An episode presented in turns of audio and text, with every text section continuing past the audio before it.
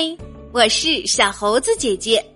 今天我想邀请来自内蒙古呼和浩特市的朵拉和我一起来讲故事。小猴子姐姐你好，我是来自内蒙古呼和浩特的朵拉，我今年七岁了，我想和你一起讲故事。故事的名字叫《坏运气跟屁虫》。她今年七岁，是个蒙古族小姑娘，喜欢画画和恐龙，还喜欢唱歌和小动物。她想长大后做一名考古学家或者兽医，这样她就可以去寻找恐龙化石或者照顾小动物们了。我们今天要为大家讲的故事叫做《坏运气跟屁虫》。有的时候，坏运气就像跟屁虫，你走到哪里，它就跟到哪里，怎么甩也甩不掉。可是今天，威威龙的坏运气跟屁虫也太多了，他们大概排成了长长的队伍，一定要找他的麻烦，跟他过不去。一早，威威龙就抱着心爱的足球出了门，穿过小巷，再拐个弯儿，那儿有一片很大的草坪，踢球再合适不过了。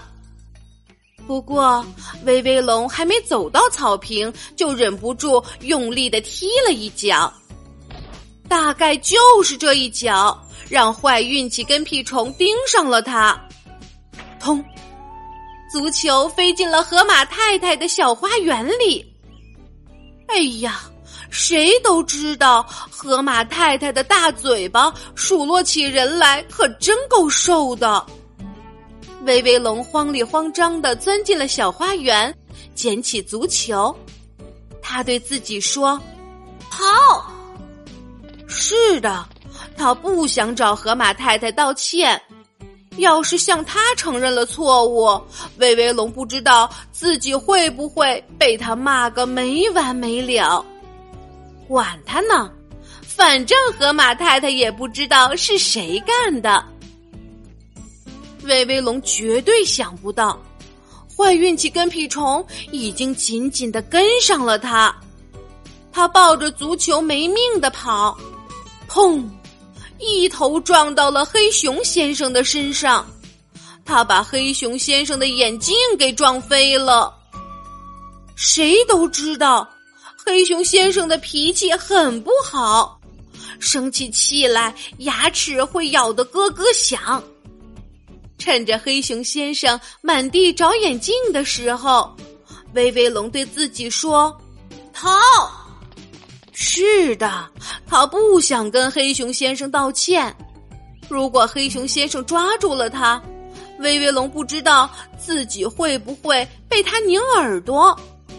管他呢，反正黑熊先生也没看清是谁干的。威威龙绝对想不到，坏运气跟屁虫怎么也不放过他。当他冲到大街上的时候，狮子先生的汽车来不及刹车，打了个急弯，差点撞到了路边的大树上。谁都知道，狮子先生的火气像炮仗，蹭蹭蹭一点就着。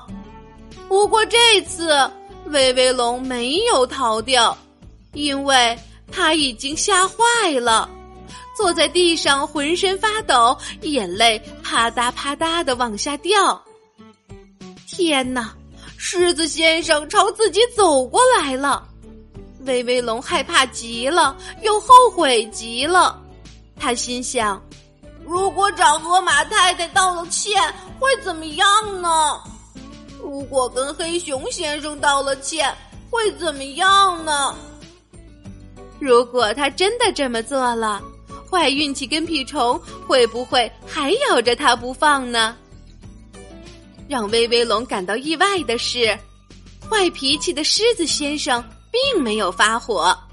他蹲下来，用温和的声音问：孩子，你没事儿吧？